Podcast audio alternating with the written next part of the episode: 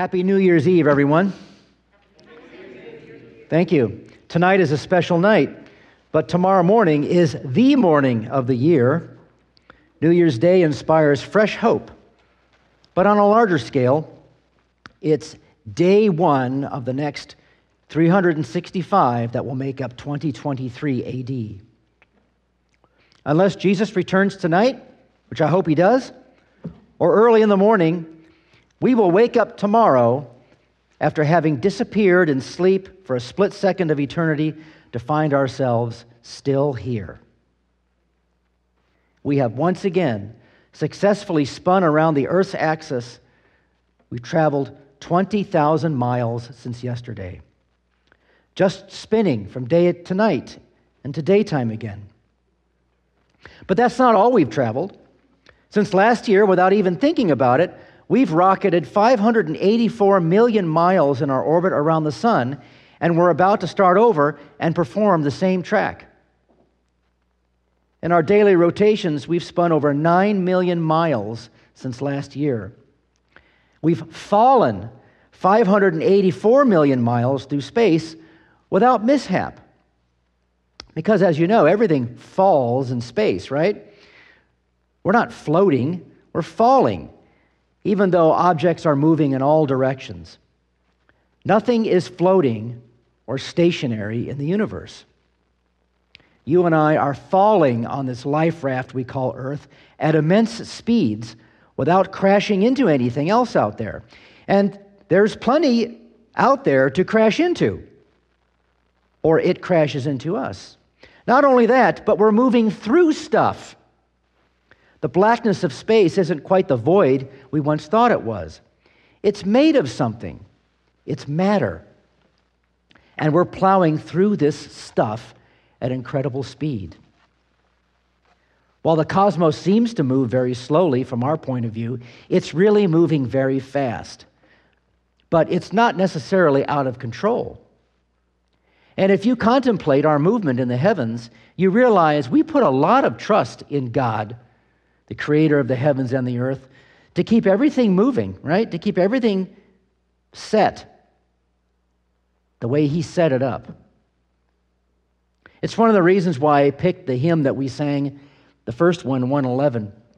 I just love the title Thou who rollst the year around.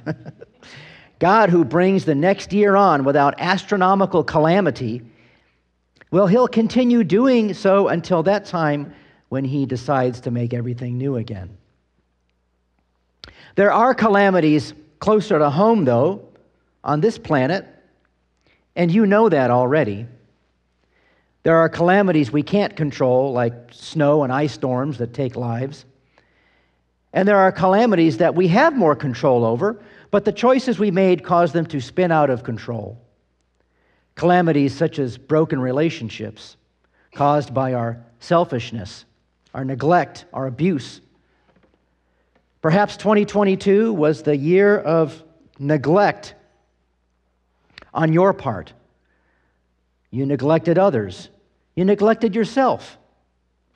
You neglected your physical and spiritual needs. No, but maybe that wasn't you. But one thing is for sure as we've all spun around on this celestial ball these last half billion miles, we've failed the first commandment of our God every day.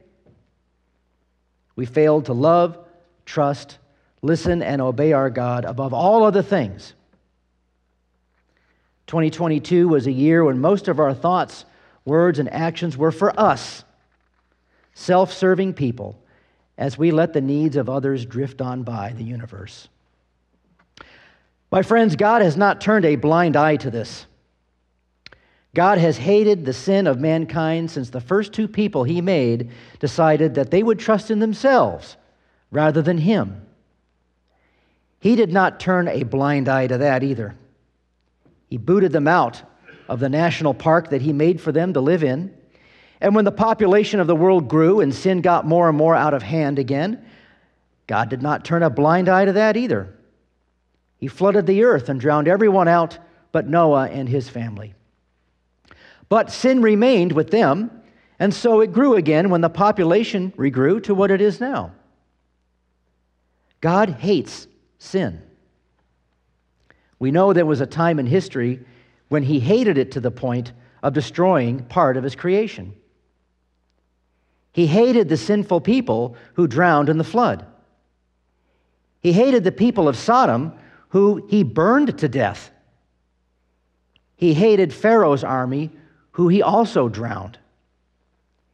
He hated the soldiers of the Assyrian army who he raised up to punish Israel, the people he loved. When he was done with the Assyrian troops and their king, he destroyed them as if, they, as if he were tossing away an unserviceable, worn out axe. And he would hate you and me too for the things we've done and said against him if he hadn't done something about that. Our battle with sin is not just a past event, it's present. It's a present reality. We know God's will is that we desire to trust, love, and serve Him, but we cannot overcome our sinful desire to be more for ourselves. Well, there is someone who is for us. There is someone who did not spare. There is someone who stands in our place before God. There is someone who, by what he has done, makes us beloved children before God when we were once his enemies. There is one who has stood every test one who can be leaned upon with complete trust, one who catches us every time we fall, one who never misses. When mankind made the fatal plunge into sin, it was the Lord our God who provided the rescue through Jesus Christ, the Son of God. He made the move, He made the catch. He took responsibility even though we deserved to receive the full consequence of condemnation for our choices. God provided our rescue. Now let's consider the cost. To catch you, to rescue you, wasn't accomplished by Jesus with gold or silver. Imagine if God the Father required precious metals from the earth as payment for disobedience or even a lack of interest. Imagine if God had set it up with Israel that they mine gold or silver or copper from the hills of Judea and offer it to him at the temple as payment for sin.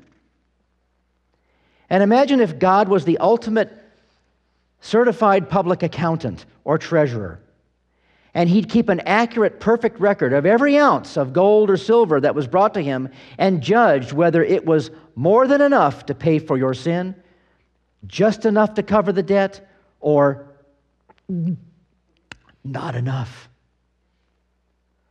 With God's standards already published in His Ten Commandments, we soon find out that we could never mine enough gold or silver or any other precious metal to pay the debt of our sin. Instead, it was paid with blood. Not ours, thankfully, although sometimes it seems like we are paying a physical price for the sin of punishment.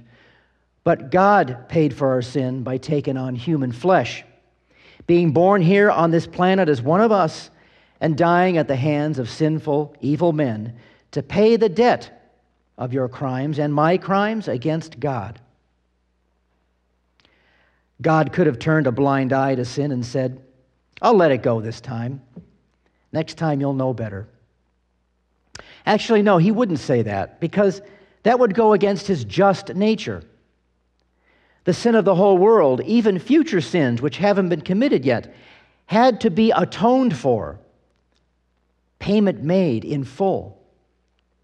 His justice demands payment, but God's mercy provides the price.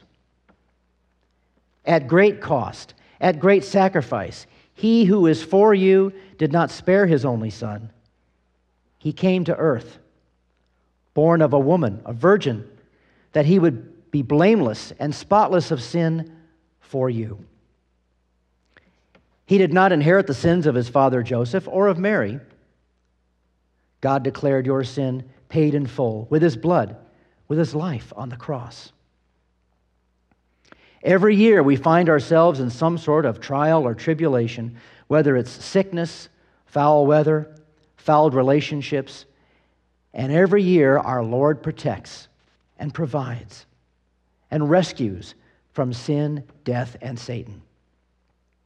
A new day, my friends, a new year, another half billion miles falling through the black stuff of the universe at tremendous speed. What lies in store tomorrow morning? More church. the known is sometimes frightening enough, let alone the unknown. Yet our God still speaks to us, as he does through St. Paul.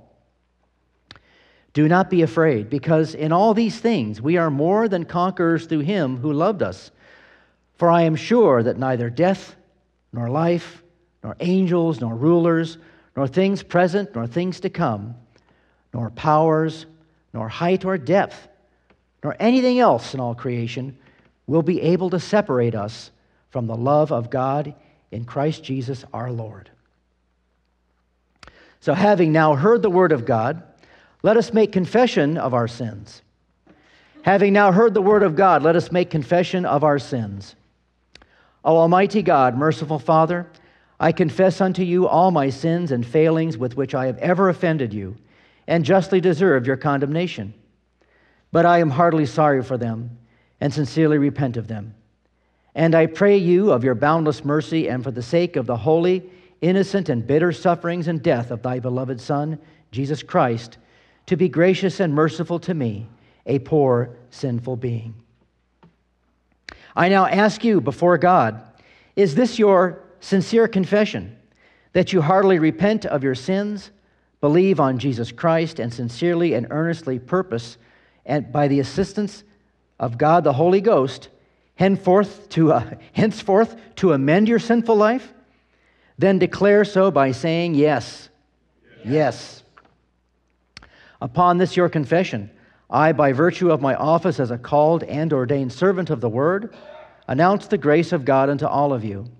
And in the stead and by the command of my Lord Jesus Christ, I forgive you all your sins in the name of the Father and of the Son and of the Holy Ghost.